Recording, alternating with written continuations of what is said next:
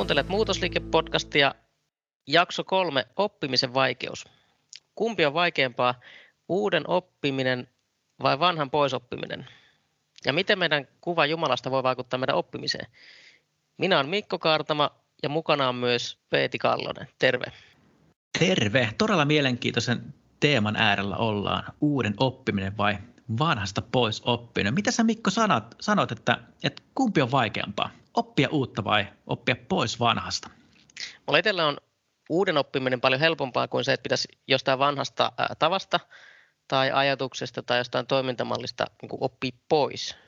Siis ihan hyvin yksinkertaisia juttuja vaikka musiikissa jo se, että, että jos tai kun mä oon 20 vuotta sitten opetellut väärällä sormitekniikalla jotain, niin se vaatii tosi paljon toistoa, että mä opin sen oikein, kuin se, että mä heti alusta alkaen olisin opetellut asiat teknisesti oikein. Niin mulle vanhan poisoppiminen teettää aina enemmän töitä.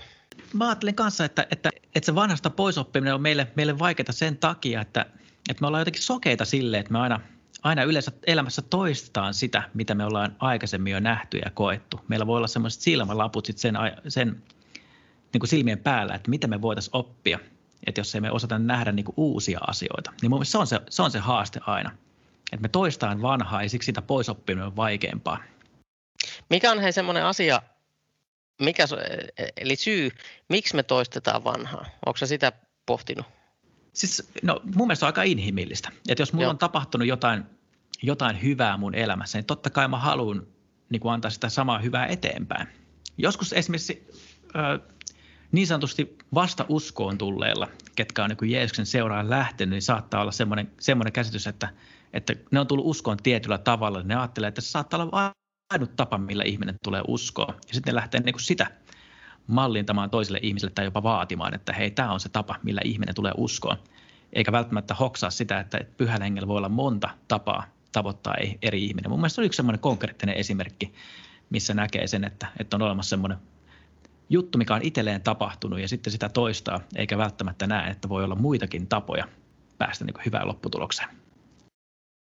No sitten mä vähän jatkan tuota kysymystä, että, että voiko meidän oma kuva Jumalasta vaikuttaa siihen, että miten tai miksi me opitaan asioita? Tai että halutaanko me oppia asioita? Voiko se vaikuttaa, meidän kuva, oma kuva Jumalasta?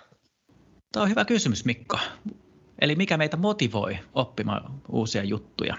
Tai että millaisessa ilmapiirissä me ollaan motivoituneita? Kyllä mä ainakin itse uskon siihen, että, tota noin, että jos, jos on hyvä ilmapiiri, innostava ilmapiiri, niin silloin, silloin se sytyttää myös motivaatiota oppia. Ja jos me ajatellaan Jumalaa, että minkälainen Jumalakuva meillä on, se vähän kär, ja kärjistettynä voi olla vaikka kahdenlainen. On sellainen Jumala, joka vaatii meiltä asioita. Ja sitten jos emme tehdä sillä tavalla, miten Jumala, Jumala vaatii meiltä, niin me saadaan joku rangaistus. Ja sitten me opitaan niin käyttäytymään sen takia, että tietyllä tavalla, että, että me opitaan välttämään sitä Jumalan rangaistusta. Ja toinen Jumalakuva on se, että, että niin kuin me opitaan näkemään Jumala semmoisena rakastavana isänä, joka haluaa meidän oppivan ja, ja saavuttavan elämässä hyviä, hyviä juttuja, että meidän elämässä tapahtuu hyviä juttuja. Niin silloinhan se motivoi meitä eri tavalla niin kuin oppimaan. Samalla tavalla kuin vanhemmat haluaa, että lapset oppii asioita ja, ja haluaa näyttää isälle ja äidille, että kattokaa mitä mä teen. Ja isä ja äiti on ylpeitä heitä siitä, että, että vitsin siisti juttu. Se lähtee siitä, että vanhemmat rakastaa sitä lasta ja lapsi kokee, että he on että hän on arvokas, hän on, hän on rakastettu, niin ihan eri tunnelma ja fiilis siinä oppimisessa. Molemmilla tavalla saattaa oppia, mutta mä uskon, että, että tämmöisellä niin Jumalakuvalla, mikä, minkä Raamattu meille antaa kyllä, että Jumala rakastaa meitä, me olemme Jumalalle arvokkaita, niin, niin innostaa meitä enemmän pääsemään mukaan siihen oppimisen maailmaan. No mitkä tekijät sun mielestä vaikuttaa Jumalan kuvaan, tai kun meillä on kuva Jumalasta, niin miten me rakennetaan se, ja jos sitä täytyy muuttaa, ajatellaan, että meillä on oikeasti vaikka vääränlainen kuva Jumalasta, niin äh, mitä välineitä siihen on? Niin siinä varmaan, varmaan voi olla aika monia syitä, että miksi, miksi Jumalakuva on jollakin tavalla viottunut. Voi olla, että on ollut, ollut väärää opetusta, mutta mä veikkaan, että enemmän on ollut ehkä vielä vääriä kokemuksia tai huonoja kokemuksia jossain yhteisöissä tai, tai vaikka omassa perheessä, mitä itsellä on tapahtunut, mikä sitten, sitten vääristää omaa Jumala kuvaa, että siitä tulee jonkun erilainen kuin semmoinen, että se on rakastava taivaan isä. Että tällaista asioista se varmaan, varmaan johtuu se, että miten se on vääristynyt. Mutta miten mm. sitä voi sitten lähteä niin kuin toiseen suuntaan muokkaamaan ja, ja korjaamaan, niin korvaavilla kokemuksilla. Eikö näin, Mikko? Kyllä. Ja mä lisäisin, tai sä sanot hyvin toi niin kuin huonot kokemukset ynnä muuta, niin se, mistä me voidaan niin ammentaa sitä oikeaa kuvaa Jumalasta, niin mä uskon siihen, että, että raamattu on se, mikä loppupeleissä näyttää meille oikein kuvan Jumalasta. Että jos mä menen tuonne metsään ja yritän, yritän jotenkin vaan kuvitella Jumalaa, niin mä en usko, että mä sitä sieltä saan.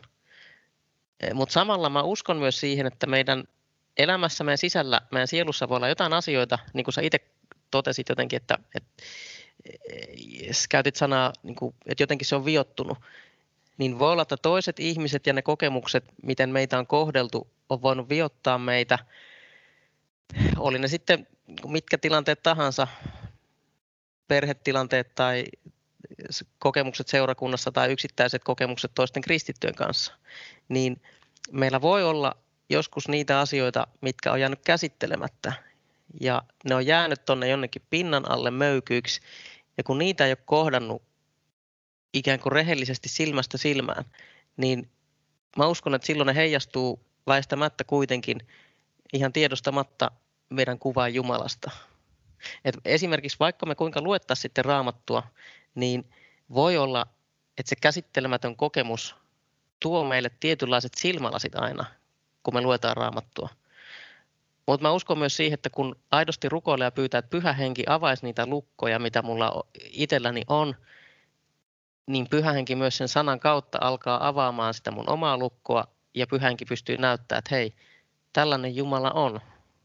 Jumala rakasti mua niin paljon, että hän antoi oman poikansa kuolla ristillä, jotta mulla olisi yhteys kunnossa isään. Että tällainen Jumala, tällainen isä mulla oikeasti on. Tuo on tosi hyvin sanottu ja mä uskon, että pyhänkin vielä voi vahvistaa tuota, tuota kokemusta, minkä Jumalan sana antaa silloin, kun se sana saa niin kuin alkaa elämään niin kuin kristittyjen yhteydessä. Että se kaveri vielä huomaa sen, että okei, nämä kaverit, ketkä, ketkä seuraa Jeesusta, kenessä pyhänkin vaikuttaa, niin että, että hän saa niin kuin heidän kautta kokea jotain sitä samaa, mitä, mihinkä Jumalan sana meitä ohjaa. Sellaista niin kuin rakkautta, hyväksyvää rakkautta. No miten, vielä mua kiehtoo semmoinen asia, että jotenkin ihan konkreettisesti, että jostain pitäisi sitten lähteä liikkeelle, jos, halu, jos jotenkin jos kaipaa sitä uudistusta tai, tai kaipaa sitä niin kuin eteenpäin menemistä, niin kun puhutaan vaikka siitä, että, että on hyvä, että me opitaan jotain uutta, että siitä vanhasta pitää oppia joskus pois, mutta se vaatii toistoja ynnä muuta, niin mitä on sun mielestä ne, oikeasti ne käytännön jutut? Onko se vaan sitä, että mulle koko ajan puhutaan jotain vai onko se joskus jotain muutakin? Joo, mun mielestä oppiminen on aika, aika moninainen prosessi. Et siitähän on tutkimuksia, että, että kuinka paljon ihminen oppii vaan pelkällä puhumisella ja siinä ei kyllä moni, monta aika prosenttia oppimisessa tule pelkästään sen kautta, että, että sä kuulet, kuulet jonkun puheen tai saarnan. Et monesti se itse, itsekin ajattelee, kun puhuu ja saarnaa aika paljon, että mitä tästä oikein ihmisille jää käteen ja yritän miettiä sit sitä, että, että mitä mä voin tässä niin retorisesti tehdä semmoisen, että ihmiset vois muistaa tästä eniten. Mutta mä uskon, uskon siihen, että oppimista voi tukea monella tavalla.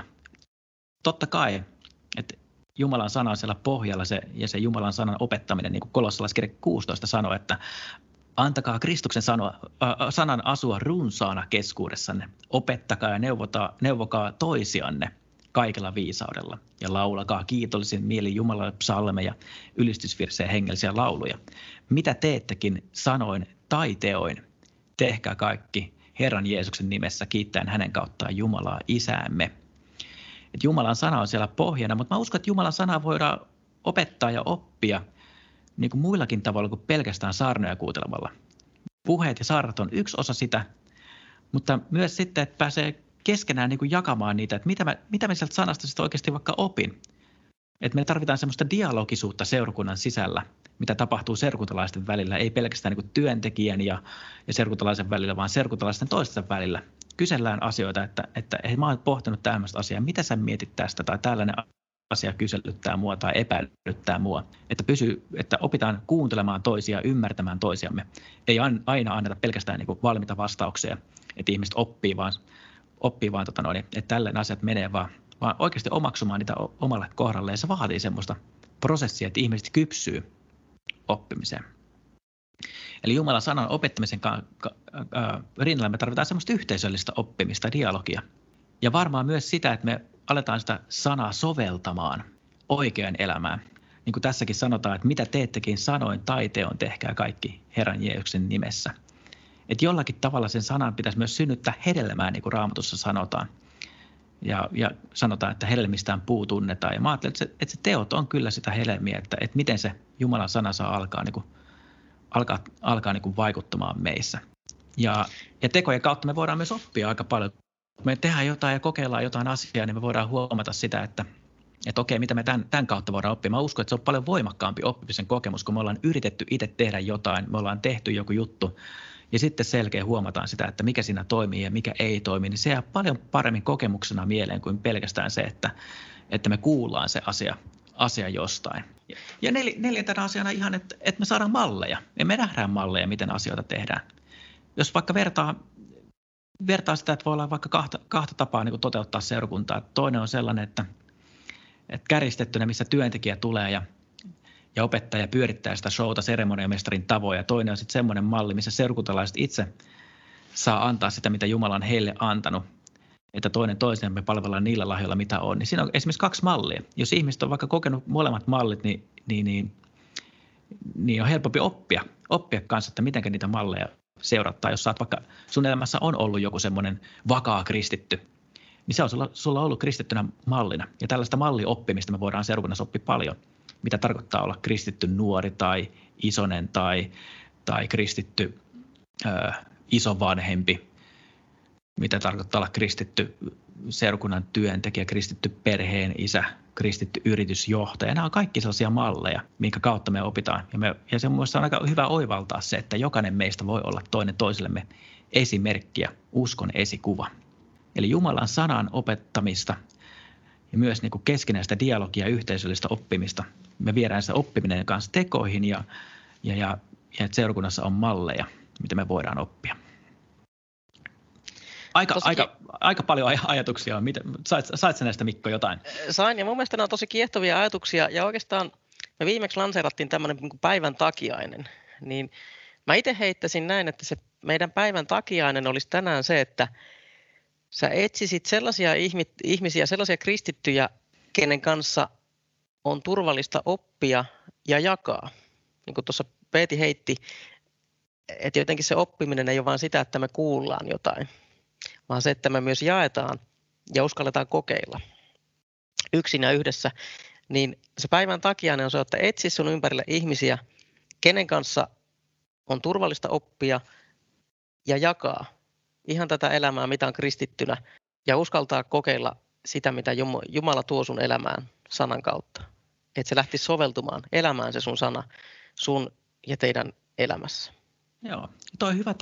Sitä, sitähän voi monin eri tavoin toteuttaa. Sehän voi toteutua vaikka raamattupiirissä, jos on sellainen luotettava raamattupiiri, tai, tai sitten vaikka rukousystävän kautta. Mulla on sellainen tosi hyvä tapa ollut, että, että soittelen niin viikon kahden välein ystävälle niin kuin, aina sovittu kellonaika, mitä soitellaan ja jaetaan asioita. Tai sitten ihan vaan, että jos kutsuu kahville tai muuta ja voi näitä asioita, asioita rupatella ihan niin kuin normaali, normaalin arjen seassa. Juuri näin. Me olemme Mikko ja Peeti ja nyt koneet kiinni ja kuulemiin.